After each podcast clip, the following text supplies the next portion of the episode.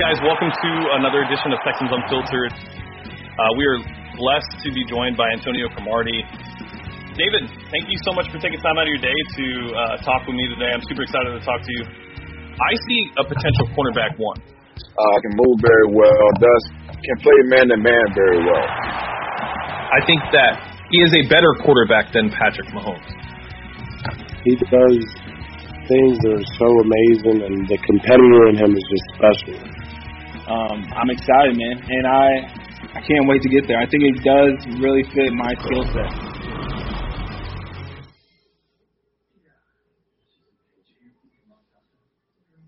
All right, welcome to Texans Unfiltered. Um, my name is John Wade. I am tonight with Patrick Storm, uh, Johnny, and I don't know why he's yelling now. Why are you yelling now?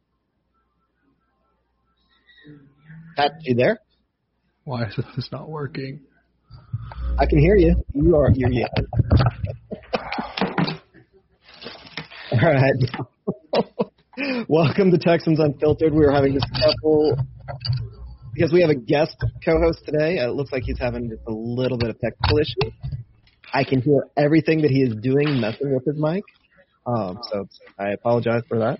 There we go. Hey, how are you doing? I'm good, and you? You know, I'm a Texans fan. I don't know exactly how to how to say anything right now. It's been rough. Oh man. Um, follow us at Houston F B Pod. Um, follow at Pat Storm T U. Follow me at Johnny Wade three. Um, I don't know James's Twitter hang- handle anymore because he just switched it up, and he's taking the night off, so he's not here to tell you. Um, and I can't blame him for taking the night off. So me and Pat, we're just going to kind of freewheel it tonight. I didn't write a script because, honestly, I didn't care after that embarrassment of a game. Yeah, it's uh, – I had low expectations going into it, and they somehow decided to go lower, so. You know, I didn't expect to win. I even texted my brother. It's like, y'all are going to roll us. Uh, my brother's a huge Packers fan, and he's also one of the most annoying people on earth. Uh, and I love him dearly, but he's my brother, so I get to say that. He's annoying as all piss. And I'm like, y'all are going to kick the shit out of us. And even with that, as my mindset going in, the Texans still managed to one-up that. Mm-hmm.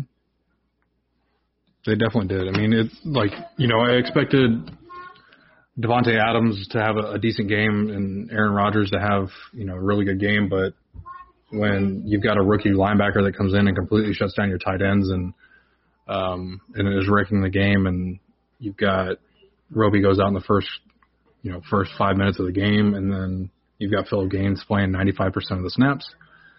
Uh, it's going to be a long day. Why is Phillip Gaines still on the team? It's a very good question. But you could ask the same question as why is, you know, Mike Devlin still a, the offensive line coach? Oh, dude. Did but you, I know you watched the the conference today. Hey, chat, did y'all watch the press conference today? It was bad, really bad. You learned a lot of things about some of these the assistant coaches today, for sure. Devlin just, I, I mean, you already knew he was an embarrassment as a coach by just watching our um, our offensive line that we have sunk more resources in than probably any other team in the National Football League go out there and perform the way that they have. Granted, Tunsil. He's good. Like, Tunsil's really good. And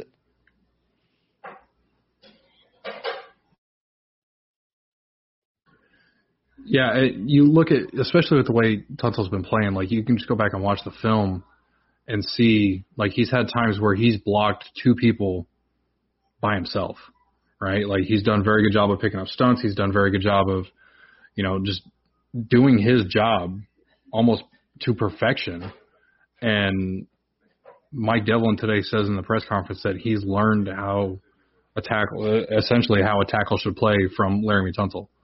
Like, dude, you've been doing this for how long, and you're just now learning what a tackle should be doing?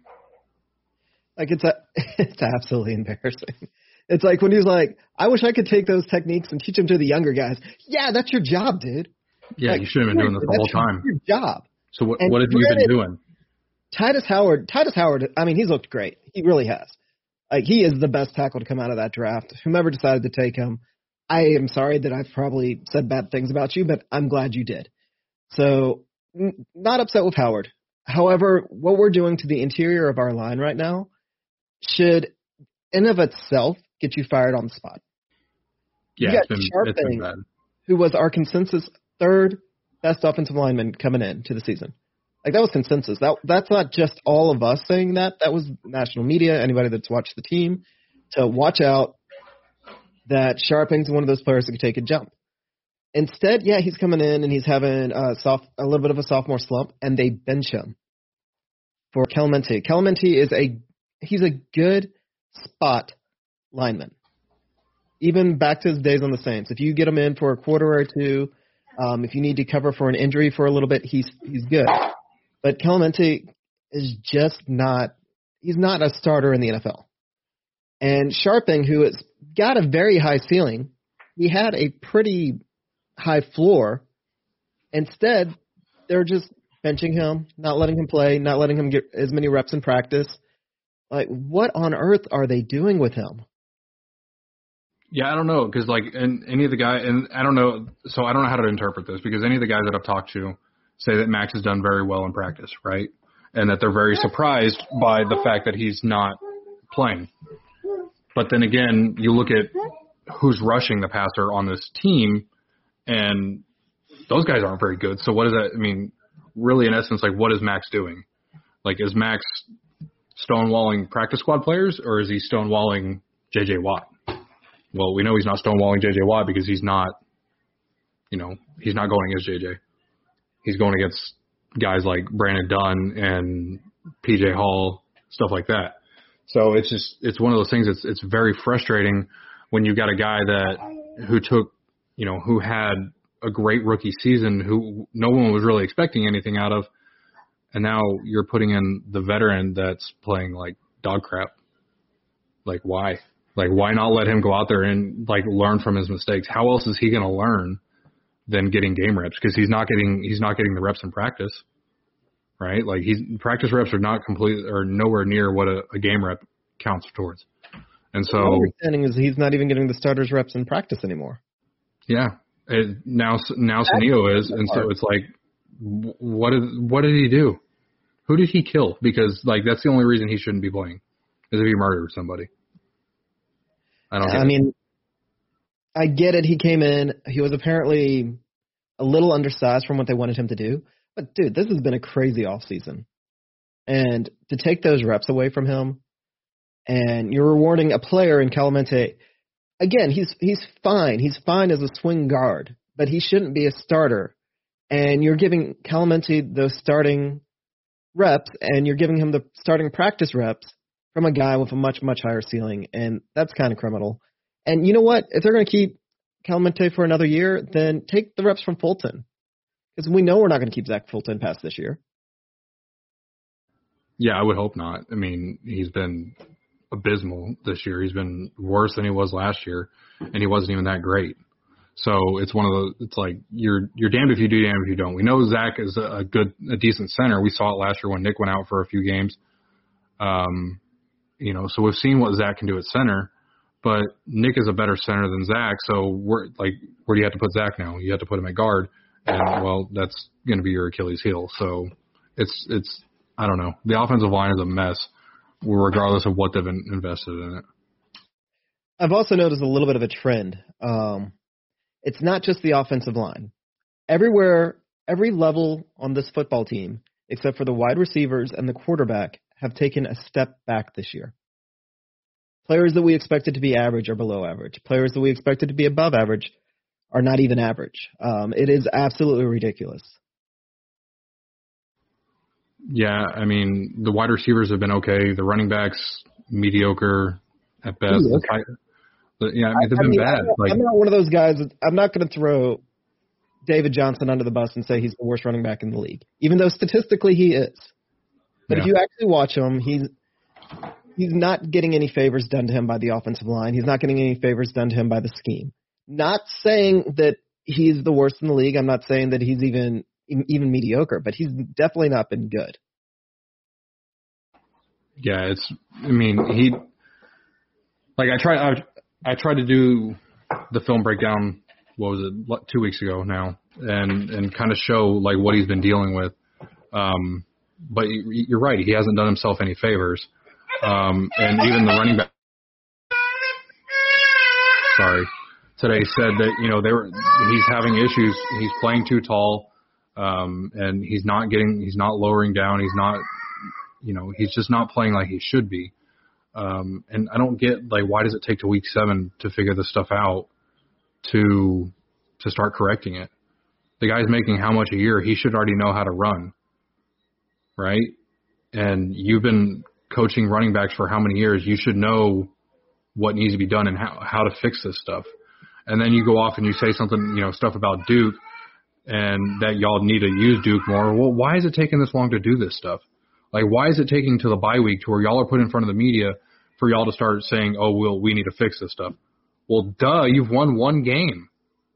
Like, what have y'all been doing this whole time? Like, I get it, Bill was fired, but that was three weeks ago now. And, like, you're y'all y'all know that y'all are auditioning for your future jobs, right? Because, you know, it, You have you're not going to be here next year. It's going to get cleaned out. Like, everybody is gone. Like, I don't care who you are, you're gone next year. So, like, they these guys need to be auditioning for their next job, and they're doing a terrible job of it. Terrible. They're not they're not breaking any of the habits. I mean, the brainwashing that was done to that coaching staff and to get everybody on the same-ish page um, is absolutely remarkable. Bill O'Brien's gone, but you would never know it if you listen to the. If you listen to those conferences, other than Romeo Crennel, the words that they are saying are the exact same thing that we're saying when Bill O'Brien was here. And they've got to take a risk. Now, granted, I, I get it. This is what Bill O'Brien tried to do with his coaching staff is what the Patriots do. You, as people prove themselves, you give them more to do. However, we've got essentially a rookie offensive coordinator and a rookie defensive coordinator and Romeo Crennel, who had to be talked out of retiring, leading the team right now, which is making our team significantly worse.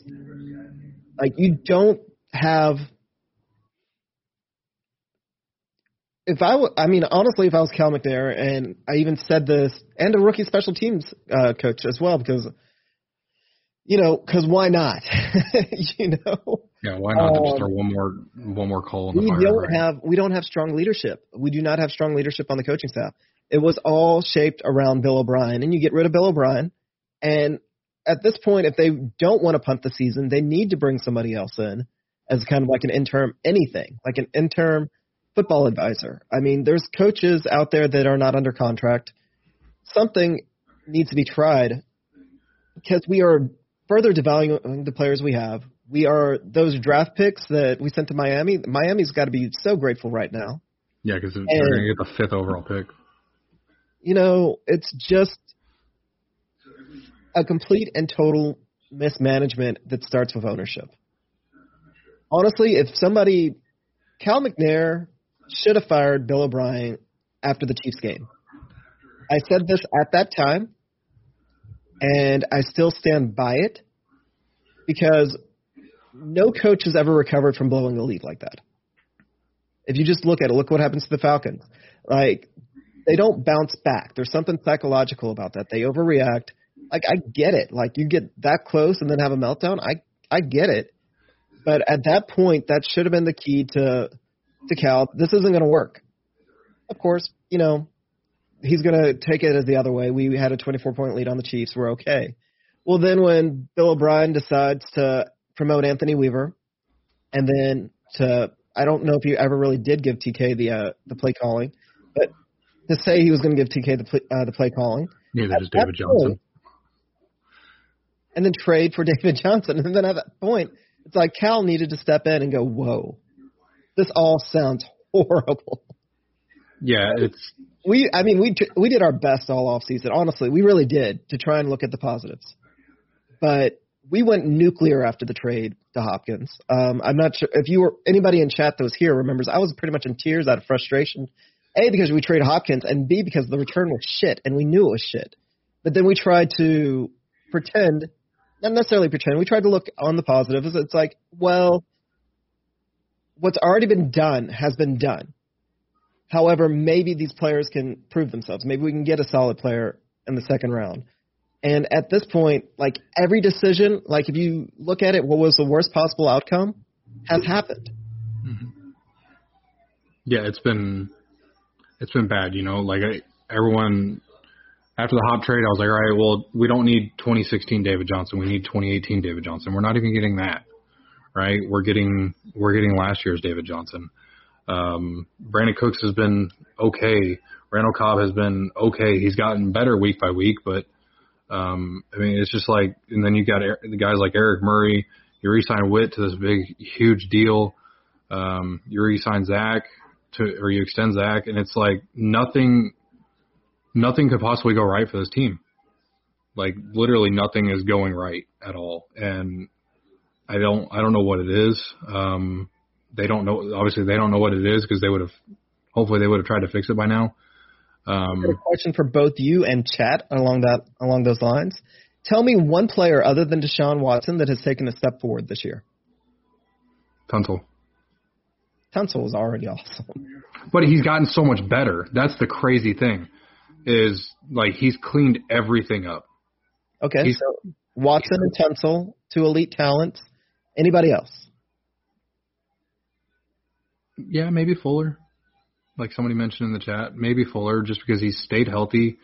He's had some really strong games, um, and the drops have they've been there. Like, he hasn't dropped, like, a, a ton of passes, um, but, you know, he's he's still got some room for improvement, obviously.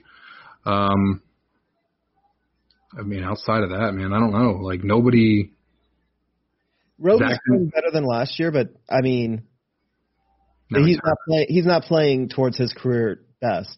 Um, but I mean, Roby's been probably our best defensive player. That's I can I can get behind that. Um, Watt is not in defensive M V P anymore, but he's he's still good. Fuller is the same as always.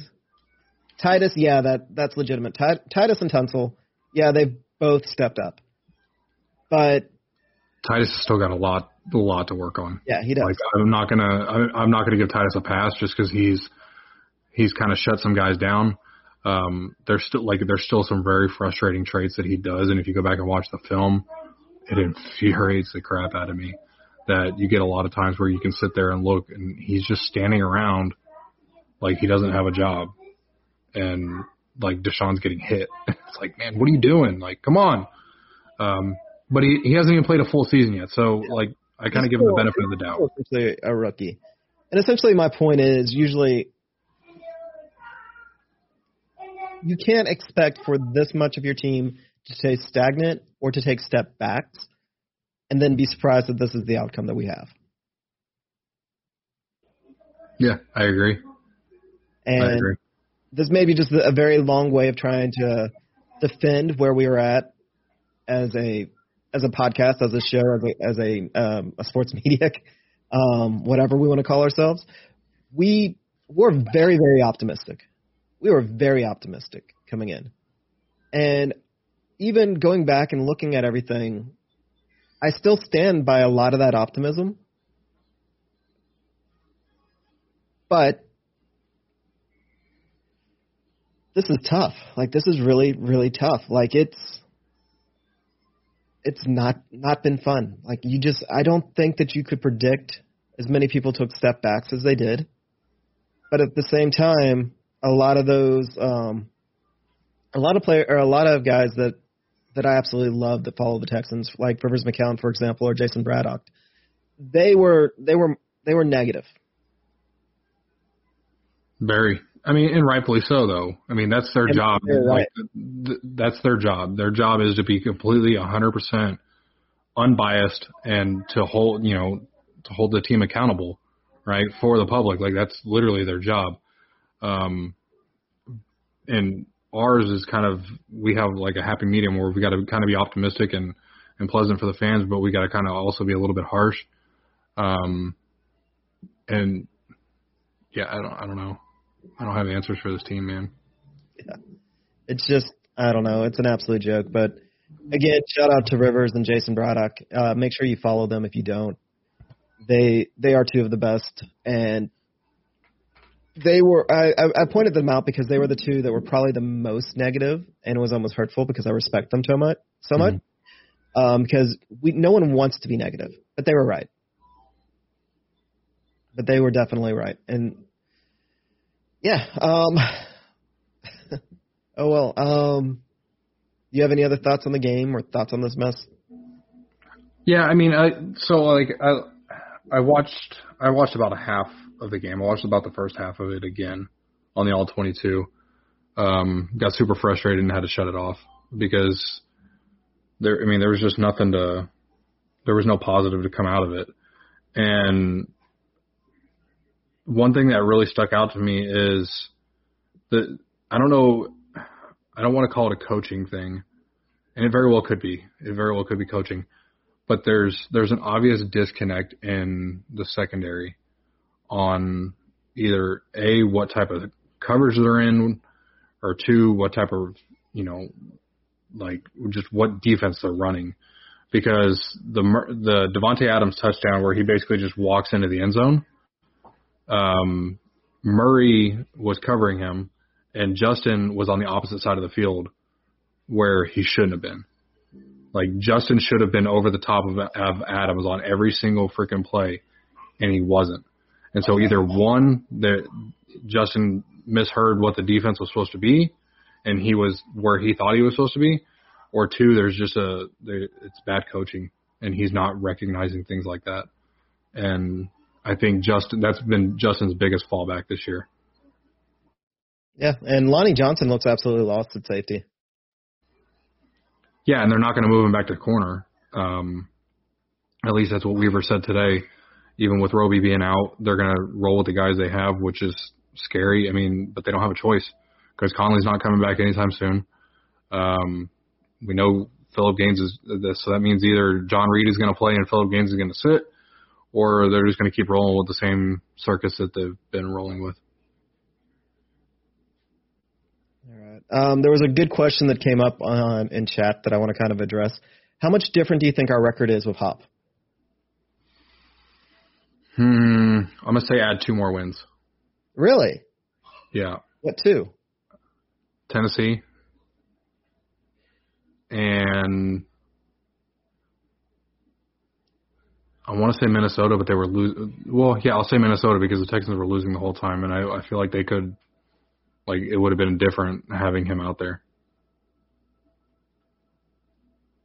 I don't think – like, I, I understand what Hop Hop does, um, and I know, like, Hop's ability and and everything like that. But if you look at the numbers, Deshaun is spreading the ball around so well right now that I'm not going to say he's missed because obviously he is, right? Like – he's the best wide receiver in the N F L. Um, and so it's like, I don't, yeah, I, I got to say two, just because I, I don't see, I can't think of any scenarios where he just absolutely maybe takes over the game besides those two games. I'm I actually thinking our record's not any different. As well as Watson's playing, the thing that I'm more frustrated now when t- looking at Hop, um, is that we didn't get more for him. And granted, that's always been the issue. Um, but getting David Johnson instead of almost any other player at this point, because our our run games wasn't going to succeed no matter who we put back there. And it's like I love Hop, and but we definitely way undersold him. Maybe, maybe we win one more game. Maybe. So Hopkins – coming back through the building wouldn't change anything, and I miss him, and I definitely miss him. Like, I, I'm still heartbroken that we traded him, but I'm more upset than ever about the return. Yeah. Yeah, I mean, it, and this all boils back to, like, if they had just been able to keep Carlos Hyde, we wouldn't be in this situation. Well, I mean, you changed David Johnson for Pat Pete. I don't, I don't think that trade even happens. Like, I honestly don't even think that trade even happens. Oh, I think that the Cardinals back out at that point. But at that point, yeah. it's um, it, you just – a little flip like that would have made a huge difference. Because, again, like, our receivers are not the problem. Watson's not the problem. Um, like, it's yeah. I don't. I don't put a, a whole lot of the blame on the offense at all. I don't put a whole lot of the. I mean, I'd say if you split the blame, I'd say maybe fifteen eighty-five. Yeah. So just I because, just want to make sure that we. I wanted to put those thoughts out there. It's like, yes, miss miss Hop. Wish we didn't trade him. Still in a hundred percent agreement that we got absolutely screwed on, on the return, but he yeah. wasn't going to win. He's not going to win us four games. Like, we're not all of a sudden going to be one of the better teams in the N F L because our co- it's really is coaching that is the issue right now. It is just, we can't ask Deshaun to do anything more than he has. Like, this is all we ever really wanted out of Deshaun. If he comes out, and it's not even the, it's not yards, it's not yardage. We talked about this before the before the show, that you have to look at his completion percentage, his passing passing rating, um, and just what they've asked him to do. The reason his yards are so high is because we're always from, we're always playing from behind, and the other reason his yards are so high is we can't run the ball worth a damn. Mm-hmm. He has to throw the ball to move the ball. So Deshaun is doing everything possible. If you had told me at the beginning of the year Deshaun's current stats, there's no way I think we're one and six. And it's absolutely amazing. This is the this is the thing that is the most amazing to me, that the quarterback is the most important position in sports. We've got a guy that is playing like the, a top five quarterback, and we're one and six. Yeah, it's you know it's it's tough because he's doing he's doing what's asked of him, and I don't think um, I don't think very much could change. On, you know, and yeah, he's still got some room for improvement, obviously. He's not perfect. Um, but, yeah, if you look at, like you said, if you look at Deshaun's numbers, you're not looking uh, you're not looking at this team and saying, okay, they're one and six. There's just no way. Oh, well. It is what it is. Um, however, I'm going to kind of move this over to, because you don't get to spend a lot of time on the show, so I want to ask you, what's your hopes for our coaching search and our G M search, how they're going to kind of go, what your hopes are, and what you kind of expect. Um, starting off with, what do you hope happens with our G M and coach search? I really hope that they don't just take a flyer on somebody, that they really do their homework, and that's what Corn Ferry is here for. Um, that's what they're they're the guys that go out and do the vetting, basically. They're the ones that make the phone calls and talk to um, previous people that the, these guys have worked with, um, former staff, players, that type of stuff, and really get a sense of where that person is and, like, where their head is headed um, and, like, you know, what kind of direction they want to go as far as being, you know, a professional and stuff like that. Um, and I hope Cal really sits back and analyzes and listens to their opinion. And I hope to God – that he takes zero advice from Jack Easterby, because Jack has been at the root of every single bad thing that has happened since he got here. Um, the Clowney trade, the Hopkins trade, some of these contracts, like just bringing Brandon Cooks over. And I, I don't want to call the Brandon Cooks trade a bad trade, right? Because a second for Cook is, is maybe a little bit high, depending on what he, you know, his final results are for the season and what happens after this year. Um, but you really needed another receiver to kind of fill that role, to help fill out that role that you, you lost. Um, and so it just, there's so many things that he's been a part of, and I don't want him to have his hands in the mix on bringing in somebody that's going to be in charge of, of this team, essentially, um, because that person still has to answer to him. And that scares the crap out of me. So my ultimate hope in all of this is that Jack Easterby gets fired before they hire him. Because right now, a lot of the talk is that no one, a lot of the top candidates don't want to come to Houston because Jack is still here. And that scares me, right? So that means you're going to miss out on guys like Joe Hortiz. You're going to miss out on Mike Borgonzi. You're going to miss out on Ed Dodds. You could miss out on Joe Dorsey because Jack Easterby is still here. So I think that it has to be the absolute first move when the season is over. At the end of week seventeen, Jack Easterby gets called into Cal's office and told, pack your crap and get out of my skin. Um, but then, I mean, you know, like look at the, the, the potential candidates that are out there, man. There's there's a lot of young guys that have a really good reputation around the league. Um, like I said earlier, Joe Hortiz, uh, Mike Borgonzi, Ed Dodds, um, Elliot Wolf is still out there. Uh, I mean, there's just so many potential people that that uh, you know that could fill that role. Um, let me pull up my list that I had from the other night. All right, where'd it go? Of course, it would be gone.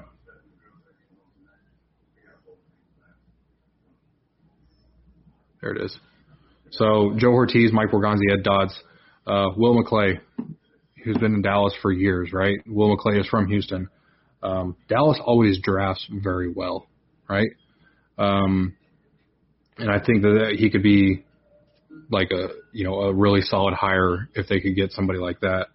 Um, I kind of threw Jeff Ireland's name out there, who's he's in New Orleans, um, and a lot of people kind of gave me a little bit of crap about it, but I feel like New Orleans does a very good job of filling out their roster year in and year out, whether it be the draft or free agency.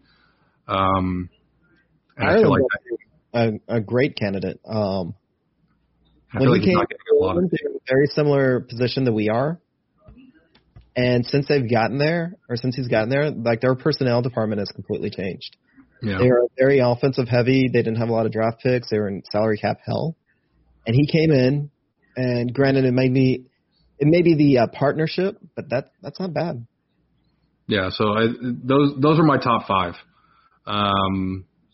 They're going to interview, you know, some other people, um, and that type of stuff. But the, that that would be, you know, that would be my top five. And then, of course, as far as head coach, um, I am one hundred percent, one hundred percent sold on Robert Salah.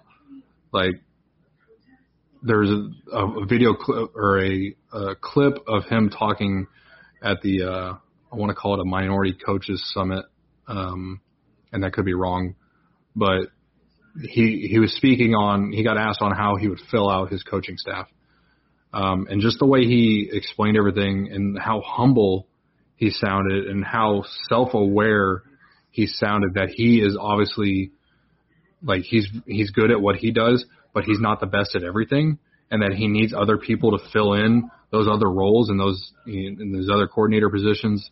Um, he needs people that are really, really good at what they do um, in their specific areas to fill out his his staff to make everybody around him successful. Like, just one hundred percent sold me. Um, now, of course, I wouldn't be mad at a guy like Eric Bieniemy, Matt Eberflus, Brian Daboll, um, and I threw a kind of a wild card in there, and a lot of people just kind of gave me a weird look.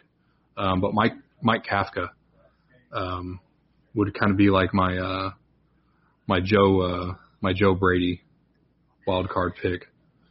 Did uh, uh, was that you I was talking about where Salah with Kafka as the offensive coordinator is kind of like my dream? That would be incredible. and and people don't know who Kafka is, but he's uh, the quarterback coach and the passing game coordinator for the Kansas City Chiefs. So he has had direct impact on the development of uh, Patrick Mahomes and and their passing game. So why not? Like. You got, yeah, I get Bieniemy, you know, he's been the offensive coordinator since, what, twenty seventeen? Um, so why not, you know, if you're so high on Bieniemy, why not Kafka? I actually think Kafka, I don't know. I Bieniemy's kind of one of those guys that he's earned it. He has definitely earned it. He's a he's a player's guy. What he's done up in Kansas City, um, he has the resume for it. Granted, his resume – Is it's a little bit concerning when you go back through and you look at it. Um, I'm not sure if you've read James's article, but he did the research, and Bieniemy actually hasn't had a great record as a coach. So that's a little concerning. He didn't have a great he didn't have a great record until he came to Kansas City, and then once he came to Kansas City, when you get matched up with. When you get matched up with Pat Mahomes, all of a sudden, yeah, of course you're going to look fantastic. However, I like Joe Brady. Um, there's concerns there when he because he's this is only his first year as an offensive as an offensive coordinator. He was the passing game coordinator for L S U, And granted, he has done a great job. If you look at what uh, Carolina's doing, he had they they really have done a great job. So I'm not upset with either one. Um, I like Salah. I've, I liked him a lot. Like I, I said two weeks ago, I think that he was probably my number one. Um, I've cooled a little bit on Daboll. Um, probably a lot of bit on Daboll, honestly, over the past couple of weeks. But I, I like the idea of Salah because I think that he would bring an offense coordina- coordinator from the uh, the Shanahan tree. Because the Shanahan tree is the most successful coaching tree and the most successful offensive coaching tree in the N F L. Yeah. Like, if you look at it as a tree, anybody that has similar success is a one-off coach that is not directly related to any sort of tree. Like, the there is no Patriots tree. There is no um, there is no air raid tra- tree in the N F L that works. There's no coaching tree that compares to the Shanahan tree with success. And you've got to remember, like, yes, we've been there before. Um, Kubiak, of course, was a, was a part of the Shanahan tree. Um, but look at the success that that entire coaching staff has had. Like, I can't think of another non-Super Bowl staff that has gone on to produce as many head coaches as that staff did from, from the Texans. It's insane. Like, it's literally insane. Like, if you look at the coaches that are around the league right now and who who has come out, it's it's it's mind-boggling the talent that's le- that has left Houston because of the incompetence of others and has gone on to have success other, elsewhere. It, well, it's not necessarily even the incompetence. Like, if you look back on it, like, the only thing that you could have done is given Shanahan a, a the head coaching position when he would have been the youngest ever. Like, you really – like, it is what it is. Kubiak had to go when he – at that point. Like, and I love Coops. Like, don't get me wrong, but – he had to go. Like, he couldn't be kept on. He had run his course. And Shanahan, of course, followed his dad. But the only way to have kept that together is is to have hired Shanahan and when he would have been the youngest by far ever head coach in, in the league. And you didn't know what he was going to turn into. So there, believe it or not, I don't feel as like there was any incompetence handling that coaching staff. I just find it mind-numbingly crazy how good of a coaching staff that was. And we essentially missed out on having a solid head coach by just a couple of years because there's many candidates that if Coops holds it together, if um, if Schaub doesn't have an implosion, doesn't get hurt, like we probably are, we probably have one of those guys as our head coach currently. It's true. I mean, you very well, very well could. Um, I'm about to punch James in the face. James, get out of the chat and go off. And you're supposed to be off tonight. Leave us alone. Uh, um, yeah, man, it's like Robert Salah was here. Um, who's the head coach in, in Green Bay right now? Matt LaFleur. LaFleur. Um, like you've had all this, all these guys that have been here at one point or another time, and now all of a sudden are just are killing it elsewhere.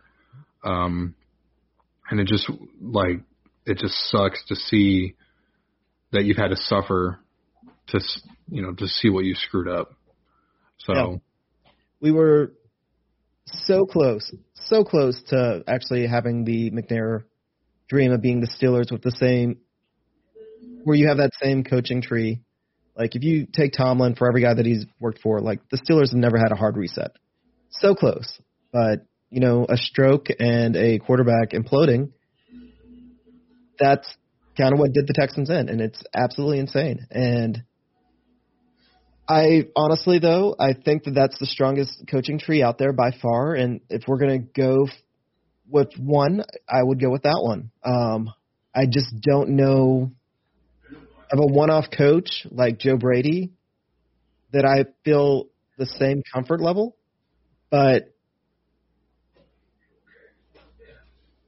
I mean, maybe. Like, I think that Brady is probably I, – I, I'm actually – James is bringing me over to that side where I think that he is the highest potential of any coaching out, out there, but it relies so much so much on the assistant coaches that he's able to bring in. And what you're saying about Easterby scaring everybody away, why wouldn't an experienced coach come with Brady? Like, I think Brady does it because he gets offered a head coach job.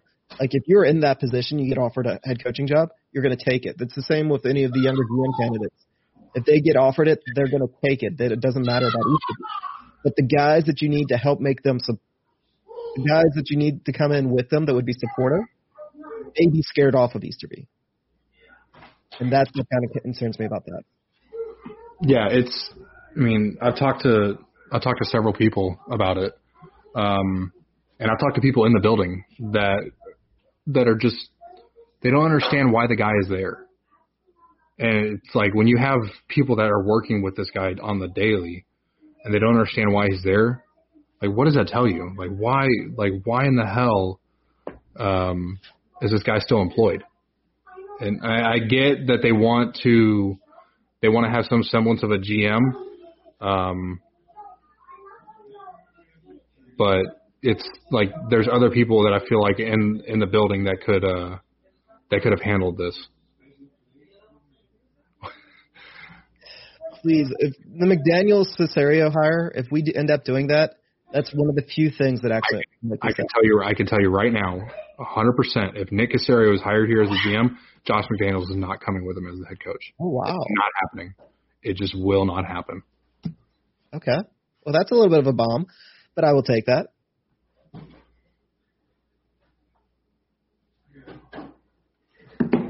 James is full of crap.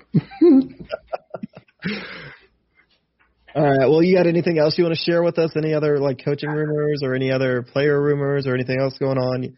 I mean, I guess, damn it, I don't really want to talk about this, but do you think anybody's going to get traded? I don't see it. Like, I just, um, I just, I can't see it. They don't have. They they're taking like they're they're taking phone calls, right? But unless they're absolutely blown away and they know that the the offer that they're getting is really really good and in their favor. They're not taking it. They're not going to take a third-round pick for J J. Watt. Um, and they're not going to take a, a fifth-round pick for Will Fuller. Like, they're not doing this stuff because they want to keep Will here. They want to keep J J here. Um, sorry, I've got two kids that are supposed to be in bed right now that are up running around. Um, but, you know, it's – unless they're absolutely just blown away by something, I just I can't see it. Because – and, like, this, this J J. Watt to Seattle thing. Right, like I know everyone's asked. I've got like four messages from it. James said something in the chat earlier about it that J J was going to Seattle. J- Seattle has four draft picks next year. They have four. What are they giving Houston that's of any value besides Jamal Adams, Russell Westbrook, or Russell Westbrook, Russell Wilson, um, D K Metcalf? Maybe. I mean, are they doing that? But no, like this. Seattle has absolutely like zero draft capital to trade to Houston for next year for, to make that offer even attractive. So,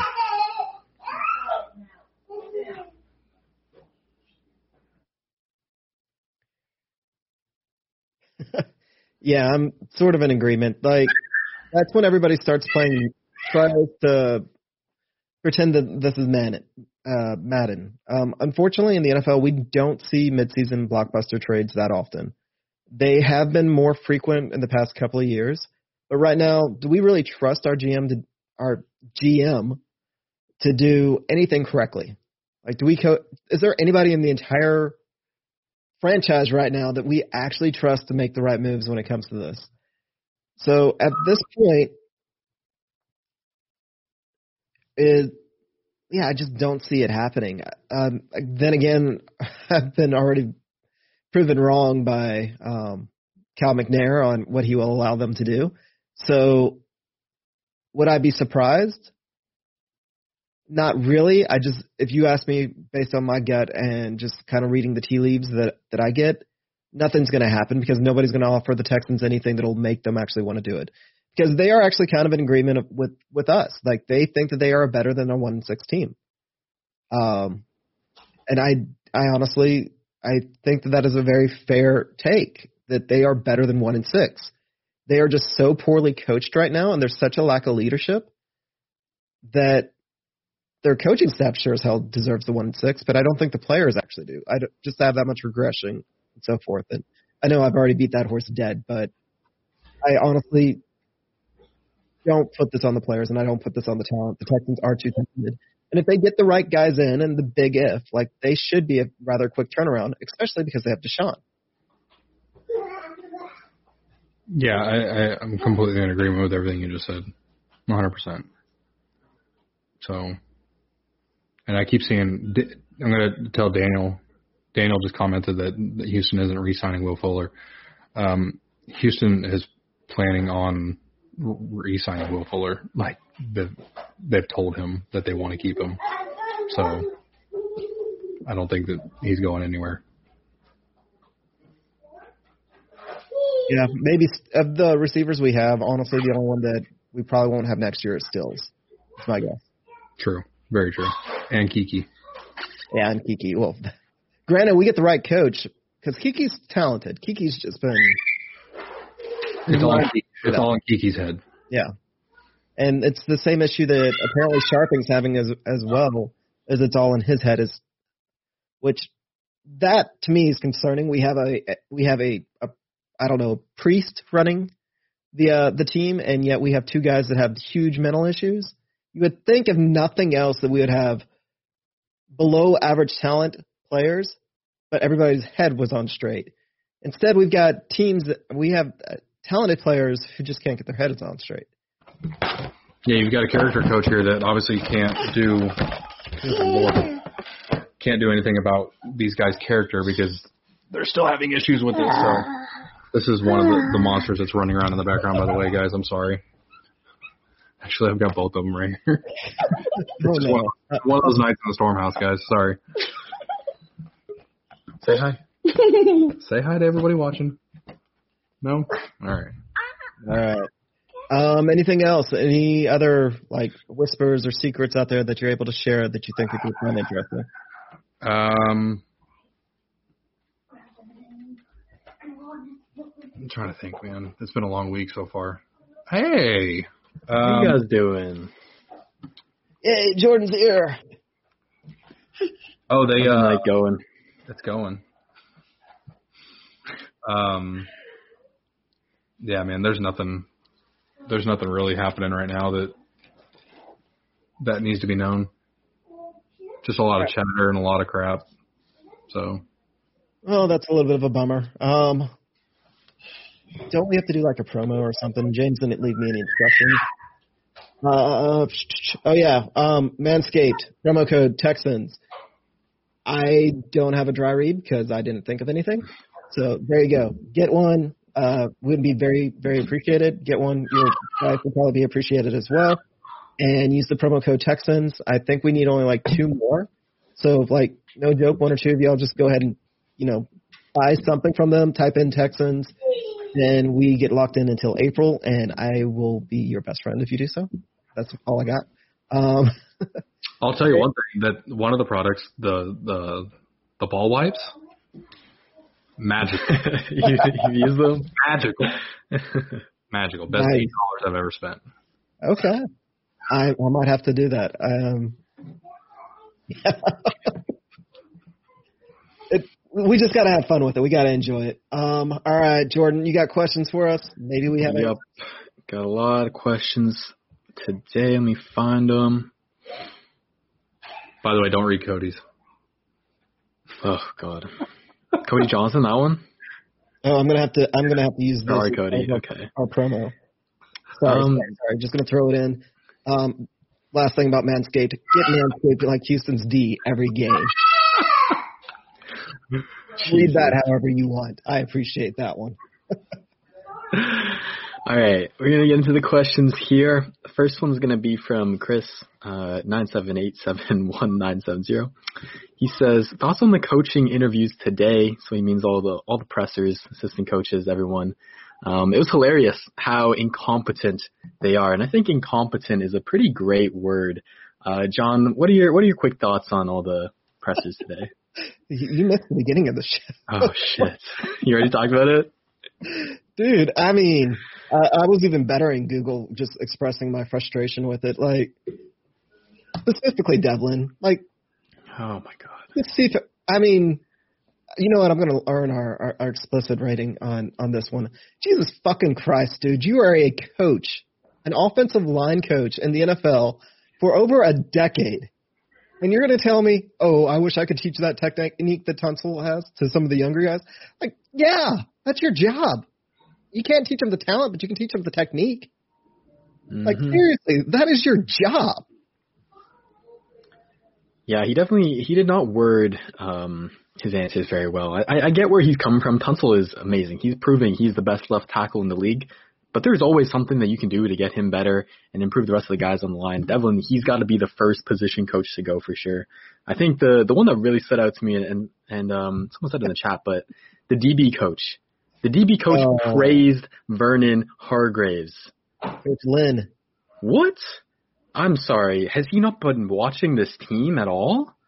He must be talking about a different Vernon Hargraves in a, in a different sport, because that dude is hot trash. Oh, my God. All right. This next one's for you, Pat. I mean, as, as James just pointed out, in, in his defense, Hargraves is having the best – he is having a career year right now. Here's the thing. Here's the thing. He'll. Ha- I think he has like a career high in P B Us or something like that, and I think his career low in – or sorry, career high in percentage – catch percentage allowed or whatever. But he's being thrown at so freaking much that it's gonna – it's bound to happen that you're going to get a finger on the ball once or twice. And the thing that I've noticed, especially in the last few games, so many times quarterbacks are overthrowing his man. So many times. And it's just, I don't know how he's getting that lucky, but that's how much of it is. Time. I know, and he celebrated. Happy. He looks like you looked at time. And you are on the ground, and you're gonna, you're on the ground, you are burnt toast, and you get up, and you're doing the incomplete. Like, if our defensive back coach, I mean, Coach Lynn has a future in this league, supposedly. Heard good things about him. I've lost all that respect, though, for him saying that and not – honestly, when Hargraves got up off the ground doing that, like, he should have just – he should have been benched right then and there. Like, he didn't do anything, and he's over there celebrating, and we're losing. I would love to see if Vernon Hargraves ever gets an interception and he gets the turnover belt. Oh, Oh, he's going to do some wild shit. He's not going to know what to do when he catches the ball because he's never done it before. Nope. He's going to run to the wrong end zone. oh. oh, man. All right. He's been enough of a punching bag. Let's move on. Um, this next one comes from Romeo Crennel time. He says, N F L comp for Isaiah Coulter, and what could he bring to this offense that is unique when comparing his skills to some of our other wide receivers? What do you think about Coulter, Pat? Oh, can, can I can I hop in? Yeah, we'll get we'll get to you after, John. I've got a perfect comp though. Go, John. Go. Robert Woods. Yeah. Ooh. That's what I was thinking. Yeah, and I think that, you know, until obviously until he gets out on the field and starts, you know, actually catching the ball and um, stuff like that, it's gonna be he, James said DeAndre Hopkins.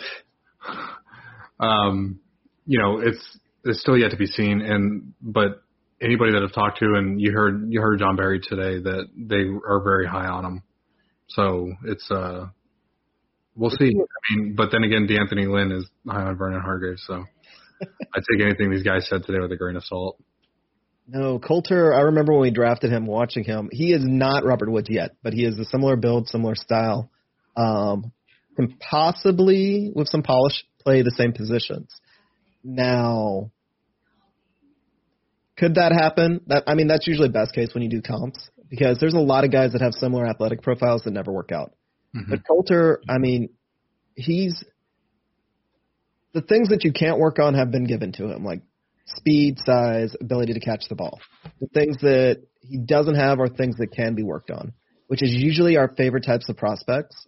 So we'll see. I mean, but, yeah, he could be a very good receiver or, you know, there's a lot of guys that are out there that – especially with wide receivers that have all the talent in the world but are never able to put it together. Yeah, I have I have high hopes for him, but we got to also keep in mind he was a fifth or sixth round pick from Rhode Island. I mean, the odds for him, he's, he's got to beat the odds for sure, and there's no reason why he can't. Um, if I were to give him a comp, I would say Kenny Stills. That was my comp um, earlier in the season. He's got the speed. He's got good enough size. Um, he's a big play guy. He's a decent route runner. Um, he can really do a little bit of everything. He might not specialize in one exact thing, but he's going to give you everything that you want. And so I'm really high on Coulter. Hopefully they activate him soon. All right, moving on. From Grayson Holmberg, he asked, you think we will look for any secondary help, and will Justin Reid ever be Justin Reid that we are used to? And, oh, there's a lot of questions here. Okay, so first thing first thing we'll talk about is, is secondary help. Um, personally, I think we need a lot of secondary help. I think the only guys that should that are guaranteed to say is Roby, in my opinion. That's who. That's the one building block. Everyone wants to say Jay Reed, and I love Jay Reed, but we haven't seen rookie Jay Reed in two years. Last year, he had the excuse, torn labrum. I totally get it. He battled through. I love that he did that. This year, what's his excuse? I don't think he has one. And none of us want him to play bad. None of us do. None of us hate the guy, but he's had a down year. And I think you're not looking to trade him. Like I'm sure Pat said today, that the Texans aren't looking to trade really anybody. But if you're going to field some calls for him, if you're going to, if people are going to call about him, you're going to listen. That's all I'm saying about Jay Reed. Um, and so other than that, I think Roby's the only guy. Hopefully we re-sign Conley. Um, do you guys have some any other names or positions that we should focus on for the secondary? I'm cool with starting completely over, to tell you the truth. Yeah.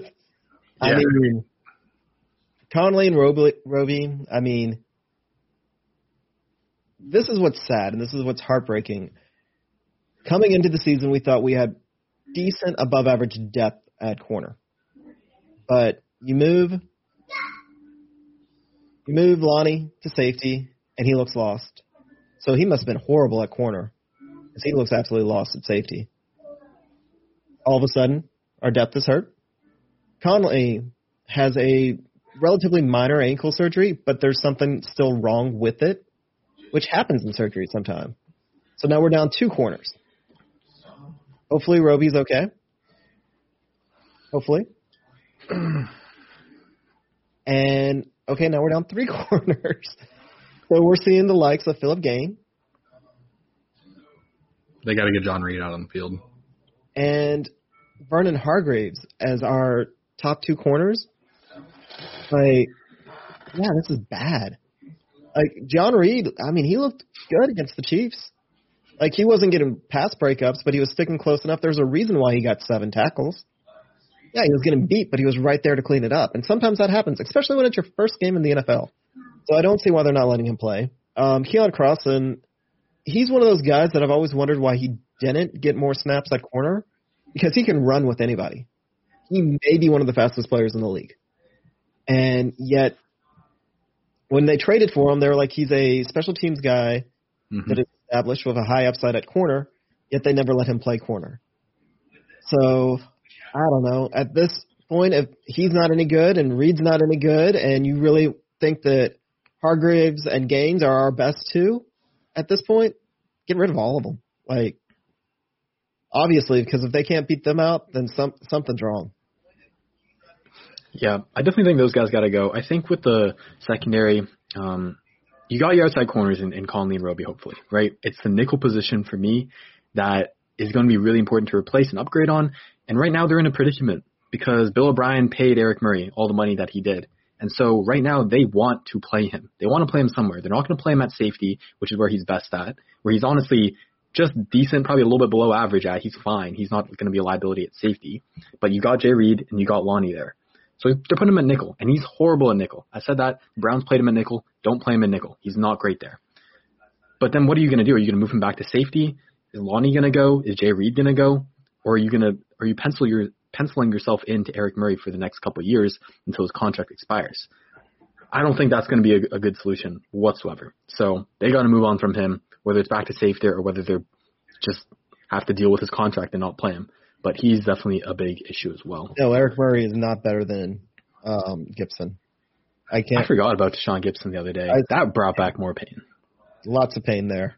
So they can move on from Murray next year and only eat five million in dead cap. So the fact that we have to eat any money for a player of that caliber yeah. is absolutely ridiculous. Yeah, I agree. Horrible. Alrighty, next one from Martin Mariquin. Sorry if I pronounced that wrong, but he says, "Is it worth opening up cap space to have?"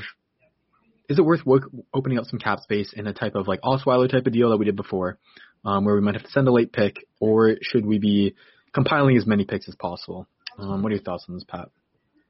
I don't think you do you do anything right now, because all you're going to do is just make the incoming G M jobs harder, because he's going to have more holes to fill. He's going to be dealing with dead caps, dead cap. Like you've got – it's just a number of different factors right now. Like this, this team is in almost – as bad a shape as it was when Charlie Casserly left. um, than they've ever been. And so it's going to take somebody that's smart, methodical, and patient to come in and to fix this stuff. And so it's – I don't think right now it's worth doing anything because you're you're not going to you're not going to gain much. Yeah, you'll gain a little bit in cap space here, um, but if you're having to send picks out in order to get picks, it's not worth it in the end. Like you're just you know, you're just robbing Peter to pay Paul, and it's not going to be – it's not how you build a roster. Yeah, exactly. I think the big one that a lot of people talk about is is Merciless. Um, we don't know necessarily what we're going to get back for him, but the thing is, after not after the season, but the season after that, we can cut him for just three million in dead cap, and so that's not a big hit whatsoever. It sucks that it, it that we do take a hit, but that's where we can kind of get out of that contract. All right, moving on. All right, we're gonna we're gonna get to Cody's. We're gonna get to Cody. So Cody, oh, our great friend Cody Johnson, he says, uh, "Why is Eric Bieniemy overrated?" Um, John, I know you're you're a Daboll guy, right? So let's hear let's hear your case against Bieniemy. Um, just when Bieniemy has actually been a coach on his own, um, just pretty much any time outside Andy Reid, he has not had a lot of success. Um, he was at Colorado State. They didn't do. They didn't do so great. Um, and then when you're with the Chiefs currently, like you're in the best of all world situations. You have Andy Reid. You had a lot of very talented coaches around him. And it just it's one of those things that I'm always kind of wary of. Like I, I'm always afraid of that hotshot coordinator that doesn't call plays. And he may be calling plays now, and that would help. But typically one of the mistakes that almost seems obvious is when you take a coach that if you look at their body of success, it usually repeats. Usually guys that don't have a lot of success don't magically become successful. And you have to look at their entire track record. When One of the reasons that James is being able to convince me over on Brady is everywhere he goes has success.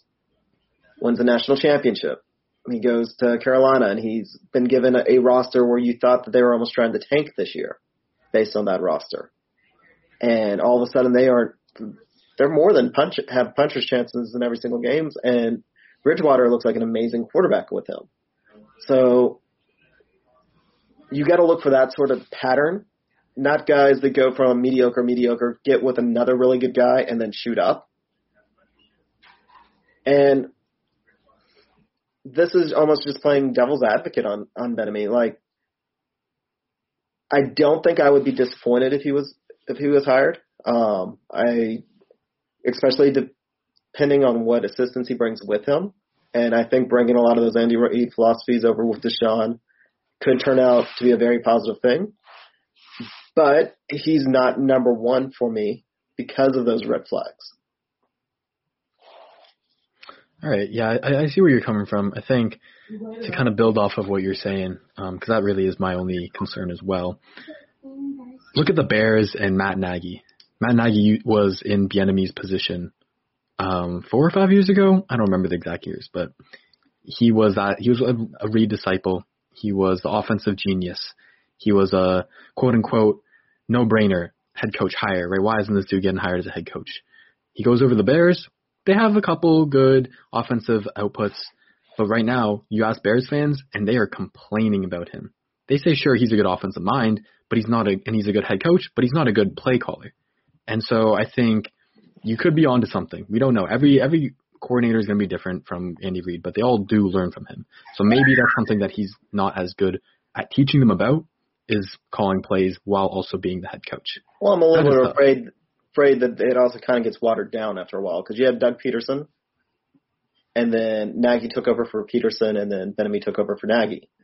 So Peterson has won – he won a Super Bowl with the Eagles. He did an amazing job. Um, so no disrespect to him, but the Eagles have struggled to maintain that level of success. And Nagy has gone into Chicago, and they – I mean, he was a part of the draft that took Trubisky, and that's the only reason why that roster hasn't just destroyed people because yeah. they shot themselves in the foot with a quarterback. But I don't know how that reflects on, on, on Bieniemy. Like, I, I honestly don't. Like, do they think that they can take any quarterback and make him successful? Do they I, – I, I honestly – to me, that's the biggest question because um, it's the third coordinator in, like, six years.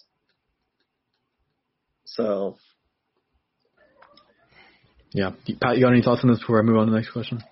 I just, like, I wouldn't be mad at the hire, right? Like, I wouldn't be mad if Eric Bieniemy was hired because everybody and anybody that's involved with football is telling us that he's supposed to be, like, this next great head coach, right?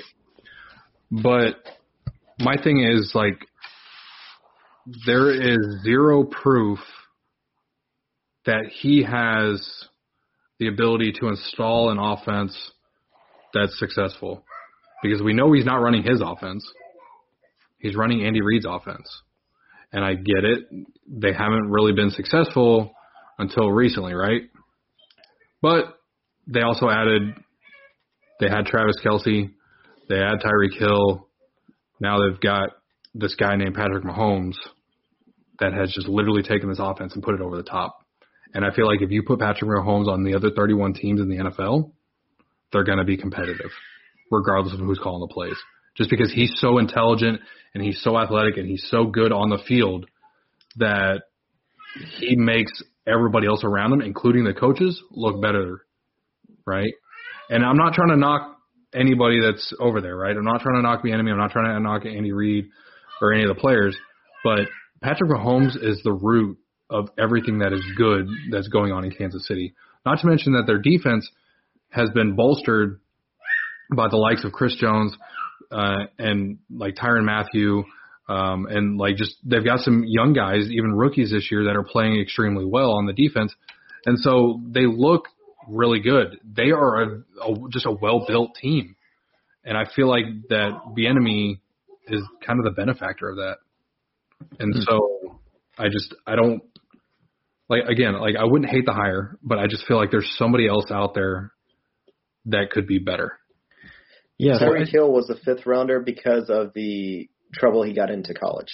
Yeah, like a bunch of people, not talent based at all. Yeah, I, I see where you guys are coming from. Bieniemy, he he has all the talent that you could ever want as an offensive coordinator, and he has help from Reid, so he's put in a perfect situation. A lot of people like to say how Patrick Mahomes is put in a perfect situation. Bieniemy's put in a pretty damn perfect situation too. And so I get that he might not be someone who who's going to get who's going to elevate mediocre talent to elite. Um, but we are going to build this team around Deshaun. We are still going to pour in assets on the offensive side of the ball. So if we get a G M who has that same mindset, who's going to go get us our Travis Kelce, who's going to go get us our Tyreek Hill, put those weapons around him where where Bieniemy has those weapons to work with, then we don't really have that issue anymore. You know what I mean? And obviously you can't clone Tyreek Hill. You can't clone Tyreek, um, Travis Kelce. But um, all I'm saying is, like, the talent well, there was can also be there. A trust with the G M, with the coaching staff and the ownership that they could take these guys that had character issues and bring them in. Yeah. Like, Kelce was a risk because he had microfracture surgery on his knee. So that's why he fell. Tyreek Hill was a risk because, I mean, he, he did some horrible stuff in college. Yeah. Um, I don't know how much of it was confirmed or what was leaked out. Like, it was pretty bad. And you have to take those – Dorsey was always good at taking those risks. Um, mm-hmm. So with those character guys, and that's having a trust in your coaching staff. So I don't know. Yeah, definitely. The biggest, definitely a big thing going forward is definitely the head coach and the G M having synergy, being on the same wavelength, and – and we heard that from Bill O'Brien, but um, it's definitely still got to ring true. All right, moving on. Get to the last one here from Barry Allen, eight nine nine. He said, in six out of the seven games this season, the Texans have scored ten points or less in the first half. The one game we didn't, we got shut, we got shut out in the second half. Um, so why do we think this is such an issue with the offense, and, and how can they fix it? Um, I think we'll start with you, Pat. Coaching. It all boils down to coaching. These guys, it's we heard it recently last year with Bill and, you know, previously that they weren't prepared. Um, and they're still not. They're still yeah. not prepared. Um, they come out flat, and they they can't drive the ball down the field on the opening drive. What do we have, like seven points, six points on the opening drives this season? Something like that. It's it's it's a recipe for disaster. Um, you're going to get beat by by mediocre teams if you can't score early on in the game. You've got to be able to put up points. Um, you got to keep your defense on the sideline, and they're not doing a good job of that at all. So I, I think it all just boils down to coaching, because we've said it time and time again, there's way too much talent on this roster to be where they're at. Yeah, and it's something with the coaching philosophy too. They come out with a, usually about twelve scripted plays that are designed to find weaknesses in the defense, not necessarily to move the ball. And surprisingly, lots of times those twelve scripted plays actually do pretty well, but they're trying to test the defense to get them into personnel coverages that they like, except the Texans have tried to do that, but they've never had any success doing that. And you kept waiting, and you that's where we kind of got lost in, in, in the buy-in that maybe it was the personnel, because, again, like the Bill O'Brien Patriots systems, like there's not a lot of plays there. There's a lot of formations that hide the plays, but they run the same plays over and over and over again. And if you don't have the personnel to pull that off, your offense looks incredibly simple. So that's where we got sucked into this argument that it's like, okay, maybe it was the personnel. We don't have the guys. We don't have the right pieces to really to really do that. And the coaching staff seemed pretty bound and determined to do that style of offense. So we go out there and we're just trying to test the defense for the first drive or two, which leads to a bunch of four and outs. And there, there may be something entirely towards the reason that only Tom Brady can run this offense, because you even look at right now with Cam. Granted, he was doing pretty well before COVID hit, but he got COVID. After COVID, he hasn't been the same player. But there may be something to that. You just had an all-time great quarterback running an offense that made the offense look better. And we dismissed it probably incorrectly now looking back, but that might have been it. Yeah, and I think their whole thing about um, – so the question was saying, like, scored in six out of seven games this season, we have scored ten or points less in the first half. So the, particularly, like, the first half struggles I've noticed is that we can't sustain drives, but because our defense is on the – because our defense can't stop drives either, the clock is just bleeding. Mm-hmm. We're never winning the time of possession battle, and because they can run, run, run all the time, they're getting six, seven, eight minute yard, minute long drives, and that's killing the entire halves. And so we just don't even have that many chances on offense. Deshaun's not given the ball that many times, and the times that he does early in the game, like we've been saying, the scripted plays aren't working, and we're getting off the field real quick. And so it's just a combination of all those things, and we it's that's just not a winning formula for football, and hopefully that does change going forward. Yeah, but, and you, even you look at the Jacksonville game; they didn't win the time of possession game there, and they still won, but yeah. They won because Jacksonville is just a very bad team. But again, you couldn't stay on the field long enough to sustain drives and maintain time of possession, so you had to, you know, it took a miracle for that game to even happen. I'm surprised they even won it, to be honest with you, and I was there. All right, that's going to do it for all the questions. You guys can always ask me um, on Twitter a couple hours before the pod goes live. Appreciate y'all. All righty. Well, I believe that is everything for this evening. Thanks again, Pat, for for covering for James tonight. Um, Jordan, as always, great to have you. Great to have your insight. Um, again, follow us at, at Houston F B Pod on Twitter, Instagram, um, YouTube. If you're watching us right now, hopefully you've already found our YouTube channel. But otherwise, please go on there and subscribe. Um, give a second promo to Manscaped. Uh, use the promo code Texans. We're very, very close to securing that contract, and we could really use it, and we would be very, very appreciative of it. Um, you can follow me at, at John A. Wade and the number three. Um, however, I'm losing followers left and right, because I'm starting to tweet about politics, and I'm going to tweet about politics because it's kind of important right now. Um, I do appreciate y'all. Y'all, thank y'all so much for listening, and we'll see you next week.